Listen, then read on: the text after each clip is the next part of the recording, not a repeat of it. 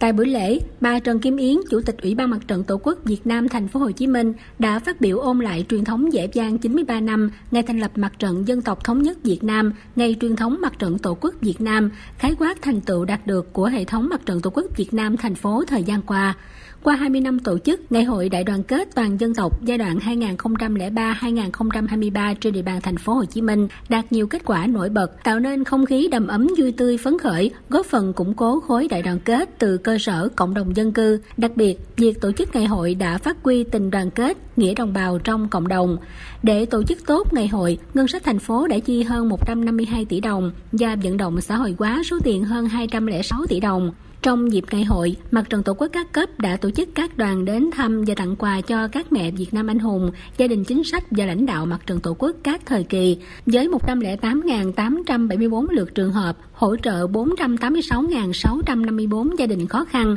xây mới hơn 4.400 căn nhà tình nghĩa, tình thương cho hộ nghèo, cận nghèo và gia đình chính sách, sửa chữa 6.875 căn nhà, biểu dương khen thưởng hơn 294.000 học sinh, chăm lo cho gần 176.000 1.400 người già, người không nơi nương tựa, trẻ em bị mồ côi do Covid-19. Tổng kinh phí cho các hoạt động trên khoảng 645 tỷ đồng. Thông qua việc tổ chức ngày hội đã biểu dương 427.367 gương người tốt, việc tốt, có 2.423 mô hình cách làm hay sáng tạo giúp nhau vươn lên thoát nghèo và có hơn 152.000 gia đình tham gia.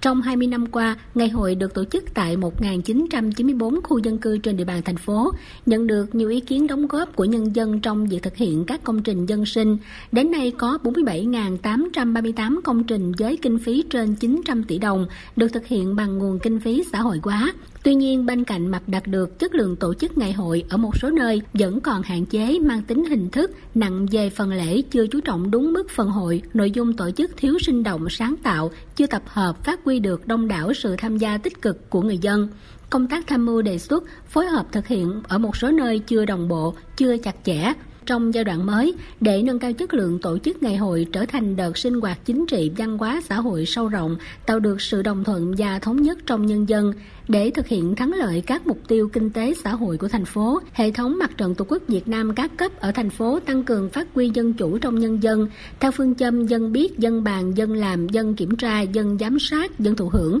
đồng thời phát huy thế mạnh của từng địa phương để bàn bạc thống nhất và phát huy tính sáng tạo của nhân dân tại địa phương để tổ chức ngày hội được sinh động, thiết thực, gắn với việc giải quyết những vấn đề thực tế tại cơ sở, phát huy tinh thần đoàn kết, chia sẻ, tự quản cao trong cộng đồng dân cư. Bà Trần Kim Yến, Chủ tịch Ủy ban Mặt trận Tổ quốc thành phố Hồ Chí Minh nói: 20 năm qua, từ cái ngày hội tổ chức ở một vài khu dân cư thì đến nay là rộng khắp giải quyết những cái vấn đề ở ngay tại địa bàn đã trở thành là cái chờ đợi của người dân. Năm nay mặt trận thành phố tổ chức ngày hội cấp thành phố. Chúng ta nâng một bước lên để người dân quan tâm đến ngày hội hơn với những mô hình, những cái giải pháp tiêu biểu các cơ sở tôn giáo, các chức sắc chức việc, người dân tộc thiểu số và các tổ chức thành viên của mặt trận cùng tham gia hội tụ thể hiện sự gắn kết của người dân trên địa bàn thành phố đóng góp vào các cái phong trào thi đua.